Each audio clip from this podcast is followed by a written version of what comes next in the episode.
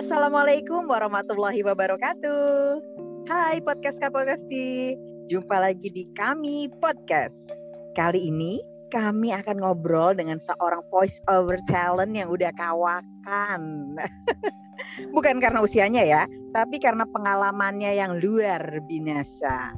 Beliau sudah terjun di dunia voice acting sejak di bangku sekolah loh. Dan yang lebih serunya lagi, dalam kesempatan kali ini kita akan ngebahas tentang sesuatu yang lain dari biasanya. Nah, penasaran kan? Siapakah misteri guest kita kali ini? Dan apa yang bakalan kita obrolin? So, kita serahkan langsung aja kepada Kak Yeni yang akan mengulik dengan lebih asyik lagi. Silakan Kak Yeni. Makasih Kak Lani. Halo, selamat malam podcast Podcasti. Aduh, misteri guestnya nggak disebutin ya, jadi bikin penasaran kan? Halo, perkenalkan nama saya Yeni. Di sini kita akan bicara tentang dua sisi dunia. Nah, ada narasumber kita yang udah hadir, yang tadi udah disampaikan nama Kalani, yang punya jam terbang di bidang voice over yang segambreng banget. Tapi untuk kali ini, kita nggak akan ngomongin tentang itu dulu deh. Kita ngomongin tentang hal-hal lain, pengalaman-pengalaman lain yang dimiliki oleh narasumber kita kali ini. Nah, siapa sih narasumbernya? Nah, namanya Kak Rosana Sitepu. Halo, selamat datang Kak Ocha.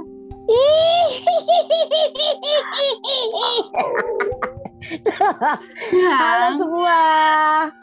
Hai Kak Ocha. Halo. Manggilnya Kak Ocha boleh ya? Kak Ocha aja ya. Oke deh Kak Ocha, apa kabarnya nih?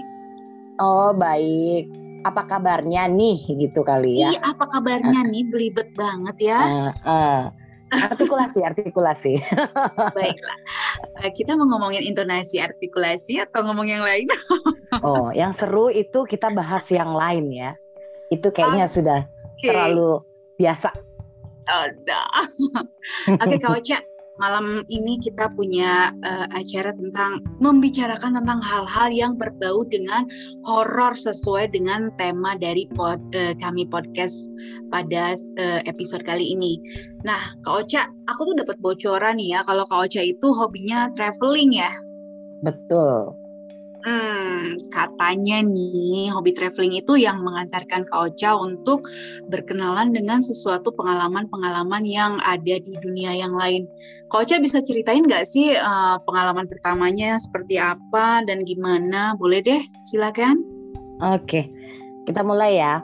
Jadi sebenarnya pengalaman pertama bukan justru dari traveling, justru ada di dalam rumah. Hmm. Setelah hmm. itu barulah diikuti dengan ya kejutan-kejutan lain itu gitu. Se tapi semakin ke sini kayaknya semakin berkurang ya. Nggak ngerti kenapa bisa jadi sering ngerasain seperti itu, nggak ngerti apa sebabnya. Awalnya dari rumah. Kita, oh, iya. aku ceritain ya. Jadi gini. Okay, okay. Dulu aku punya rumah di dalam perumahan, nggak usah disebutin tempatnya. Rumah itu letaknya posisinya tuh tusuk sate. Seperti kalian tahu mungkin semua teman-teman tahu, menurut mitos tusuk sate itu kan uh, banyak apa bisa menyerap uh, energi negatif ya. Karena seperti kita tahu kalau di setiap persimpangan itu ketemunya para jin, gitu kan ya. Nah, Mitosnya gitu. gitu sih ya. Seperti hmm. itu. Nah terus, tapi kan di dalam Islam tuh nggak ada setan ya, adanya jin, ya kan. Nah terus, aku dulu uh, di depan rumah itu buka warnet Ya, hmm. warnet itu akhirnya dibongkar dijadikan gudang. Ya kan ditutup dijadikan gudang. Nah, gudang itu nempel sama kamar. Tadinya ada pintu, pintunya dibuka, jadinya langsung nembus ke gudang dari kamar langsung ke gudang nembus. Rumah itu tusuk sate ya. Nah, kamar aku hmm. nembus sama gudang itu yang kosong bekas warnet. Terus uh, pertama kali itu ngerasainnya kayak ada yang ngintip gitu. Kok ada yang ngintip gitu sampai ngadu ke orang tua kok kayak ada yang ngintip gitu? Makin lama kayak makin deket gitu ngerasainnya seperti itu gitu. Dia tuh kayak bukan ngintip lagi kayak makin maju makin maju gitu. Ternyata nih ya ini uh, aku potong dulu. Ternyata memang dia menyerap energi kita. Jin itu kan gitu kalau kita takut dia makin menyerap jin uh, menyerap energi kita. Seperti itu. Nah terus uh, udahlah ya itu terus akhirnya gangguan itu semakin berlanjut. Aku ngeliat bayangan jadi dari kamar itu pintu kan kebuka dari jadi di luar pintu itu ada dispenser yang tinggi kan. Kelihatan bayangan tuh kayak bentuk. Kalau aku lihat di googling, aku nge-googling itu ternyata bentuknya genderuwo seperti itu. Aku nggak tahu ya itu jin menyerupai genderuwo gitu ya ya. Nah terus uh, bayangannya tuh ngebentuk gitu loh, bulu panjang gitu gede banget seperti itu. Nah terus uh, banyak sekali gangguan seperti aku di dalam kamar mandi lagi mandi seperti rame banget di luar ada dua orang laki-laki ngobrol dan rame banget sampai akhirnya pintu kamar mandi aku buka ternyata nggak ada siapa sendiri. Karena aku memang tinggal sendiri dari dulu uh, suatu kebanggaan sejak umur 22 tahun aku udah punya rumah sendiri. Jadi aku memang terbiasa tinggal sendiri seperti itu. Nah, ya jadi nggak kaget ya. Jangan aneh gitu maksudnya. Nah, terus gangguan-gangguan lainnya itu uh, anak kecil lewat, uh, kunti kayak gitulah. Sampai akhirnya aku sakit gitu. Serem amat Kak Ocha. Kak Ocha cerita gini aja gue udah merinding loh ya. Nah, terus akhirnya aku sakit kan. Banyak sekali gangguan itu ya itu yang aku tahu yang aku ingat ya banyak banget gangguannya banyak banget. Sampai itu aku sebelum sakit terakhir itu finalnya aku mungkin sudah masuk ke dalam dunia jin kayak gitu. Setengah di setengah di alam sini di alam kita alam manusia. Setengahnya lagi mungkin udah di alam jin. Entah bagaimana aku nggak nggak ngeh. Gimana sadarnya tuh kau ada di uh, dua alam itu sebentar.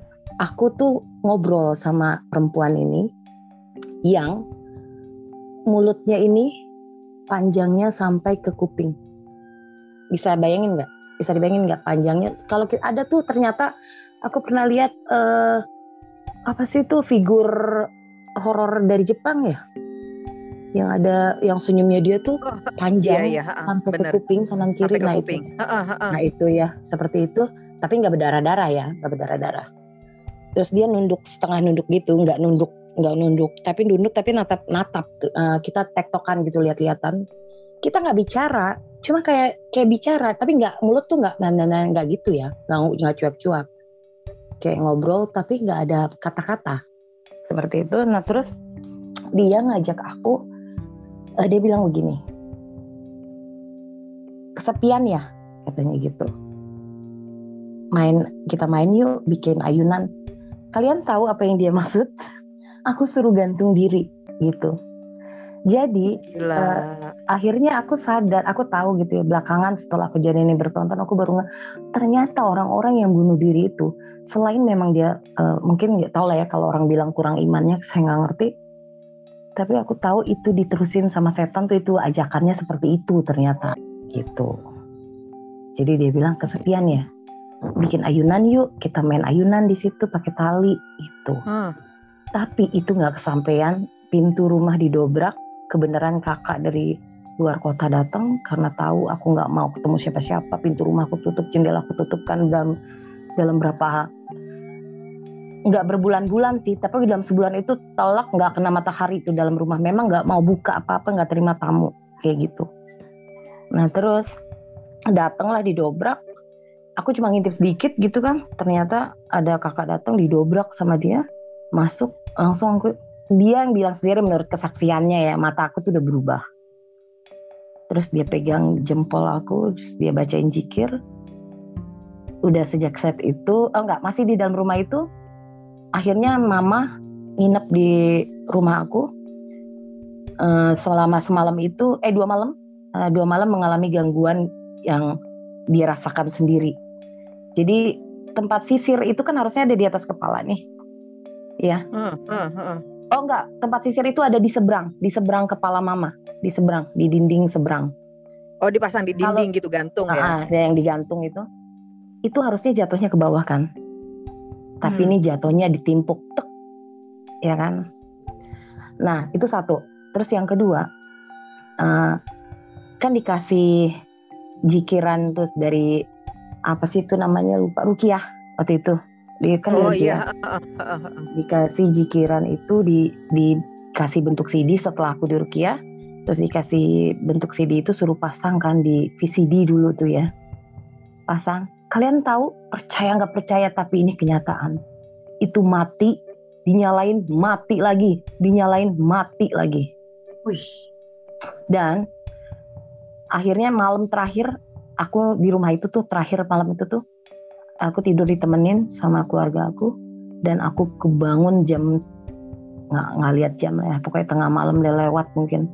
Aku berasa pantat itu ditepok pok gitu kencang banget aku sampai loncat. Dan keluarga kaget semua. Sejak saat itu tinggalin rumah itu. Beserta isinya dijual dalam keadaan murah. Dan kalian tahu sampai sekarang rumah itu kosong. Padahal sudah jual beli berapa orang. Bayangin. Oh ya, sampai sekarang kak. Sampai sekarang Itu mungkin kekuatan magisnya luar Apa pun biasa ada. banget ya. nggak eh, kalau aku rasa sih gini ya aku percaya dengan eh, menurut Islam itu di setiap di per- perempatan itu ketemunya para jin yang aku percaya itu ya dan itu memang bisa energi rumah itu kan tusuk sate ya jadi kan energi dari sana tuh langsung cus masuk ke pintu langsung jadi Hmm. semua energi yang nggak baik tuh langsung masuk ke rumah itu gitu sampai sekarang itu rumah dia dijual dibeli dijual dibeli dijual dibeli nggak ada yang berani nempatin sampai sekarang tuh rumah masih ada Keren banget ya. Ini awal cerita aja Kak Ocha ini udah udah bikin bulu kuduk aku. Lumayan banget. Oke, sebenarnya berarti- ah, sebenarnya ya kalau mau lebih ininya lagi mah lebih banyak detailnya ya horornya tuh lebih banyak banyak banget cuma yang karena sudah lama banget ya udah ada udah ada berapa puluh tahun ya udah ada 10 tahunan lebih lah ada 10 tahunan lebih ya lupa-lupa ingat lah gitu tapi memang sejak kejadian itu entah kenapa aku jadi lebih sensitif untuk hal-hal seperti itu gitu Oh. sangat nggak enak, sangat nggak Hmm. enak, tapi eh ya belaga gila aja gitu. Tapi memang nggak ngeliat bentuk ya, nggak ngeliat bentuk loh, cuma merasakan kayak gitu. merasakan ya. Jadi eh, kayak udah feelingnya udah sensitif aja untuk untuk berkaitan dengan Ah. hal-hal kayak gitu ya. Betul. Kak Ocha Betul. itu apa ngikutin atau enggak sih walaupun Kak Ocha udah pindah kerasanya gitu? Eh aku nggak tahu, tapi ada satu cerita aku mau ceritain. Kalian mungkin apa iya sih gitu. Aku pu gimana ya? Aku punya keturunan kakek aku tuh bapak eh, bapaknya bapak aku kakek. Itu ceritanya kan namanya orang gunung ya kan? Sering nyembuhin orang dulu. Eh, di kampung ya di Medan sana di kampung lagi di bawah kaki Gunung Sinabung. Nah terus datanglah om aku masih dari keturunan kakek aku. Om aku datang dari Irian waktu itu tapi orang Medan ya tinggal di Irian datang dia sering ngobatin gubernur-gubernur gitu ceritanya datanglah suruh dia nyuruh "Eh, coba rebus telur kalian tuh satu-satu semua gitu kan kalian percaya nggak telur yang aku punya setelah direbus apa bentuknya Telur lah, telur rebus. Bukan. Bentuknya setelah dibuka, bentuknya seperti wajah orang yang ada lubang matanya, lubang hidungnya, mulutnya. Dan beda-beda telur ya. Telurnya mama aku semua warna putih, nggak ada kuningnya. Ini ajaib. Di luar nalar, cuma itu kejadian sebenarnya. Gitu. Eh, telurnya kakak aku semuanya busuk. Padahal udah direbus ya. Busuk, dibuka cair, busuk nggak ngerti itu apaan bagaimana nggak ngerti sampai sekarang Diartiin nggak tuh kak? diartiin jadi katanya gini ternyata dari garis keturunan itu adalah eh, mungkin ke Rosa inilah sensitivitasnya Hmm. itu lebih tinggi gitu. Jadi ceritanya ada yang mendampingi. Dan memang menurut cerita mama pada di tanggal yang sama di bulan yang sama cuma beda tahun lahirlah sebelum aku lahirlah anak laki-laki yang akhirnya meninggal. Sempat dinamai namanya Ucok. Sempat lahir sehari meninggal namanya Ucok. Jadi katanya gitu. Katanya aku juga nggak ngerti ya. Ini kita kalau ngomongin kayak gini kan sangat bertolak belakang sama menurut Islam ya kan? Katanya Ucok inilah yang selalu mendampingi aku dalam keadaan bahaya. Seperti itu. Itu Kalian sebenarnya kencing kakak gitu ya, kan? iya abang-abang, abang gitu ya istilahnya ya Abang. berarti ya. abang, iya abang, gitu. Nah kalau ini Ocha setelah ini kalau yang kepindahan sekarang itu rumah kedua ya yang Ah, yang sekarang udah rumah kedua, ini aman. Kalau ini aman. aman. Hmm. Eh, setelah Nggak itu ada kejadian kejadian setelah rumah yang itu dijual, aku tinggal di rumah mama. Udahlah berjalan hidup seperti biasa gitu, rutinitas rukiah, rukiah, rukiah ya kan. Karena masih sering kayak ngerasa gimana gitu. Nah terus aku ikut suami, suami kan orang Bali. Ikut suami Hmm. kan pindah nikah, ikut suami pindah ke Bali. Kalian bisa Hmm. tahu kan bagaimana di sana ya kan. Iya. disajenin. seperti itu. Nah, bagaimana itu aku sensitivitasnya ngerasain di setiap sudut seperti itu. Cuma ya, eh, suami kan kebenaran agamanya kuat dia ya. Jadi rumah itu aman lah. Cuma aku setiap keluar dari rumah banyak banget gitu aku ngerasain apalagi ngelewatin tempat-tempat yang sakral menurut mereka. Eh, aku bisa ngerasain sampai sampai muntah, Bleh, sampai begitu. Sampai mual muntah pusing seperti itu. Kayak gitu-gitu. Aku ngerasain kayak beban berat gitu aku rasain. Kayak gitu. Itu katanya kalau kita muntah mual itu sebenarnya dia mau apa bikin koneksi sama kita katanya gitu ya. Ah, ah, katanya gini. Bukan koneksi ya maksudnya gini. Energi negatif itu benturan sama energi kita gitu. Ya mungkin kalau kita nggak kuat mungkin dia bisa masuk mungkin seperti itu kali ya gitu. aku juga nggak mau memahami soal itu nggak mau mendalami soal itu karena aku takutnya setelah aku dalamin itu malah nanti efeknya nggak bagus buat aku malah jadi kebuka.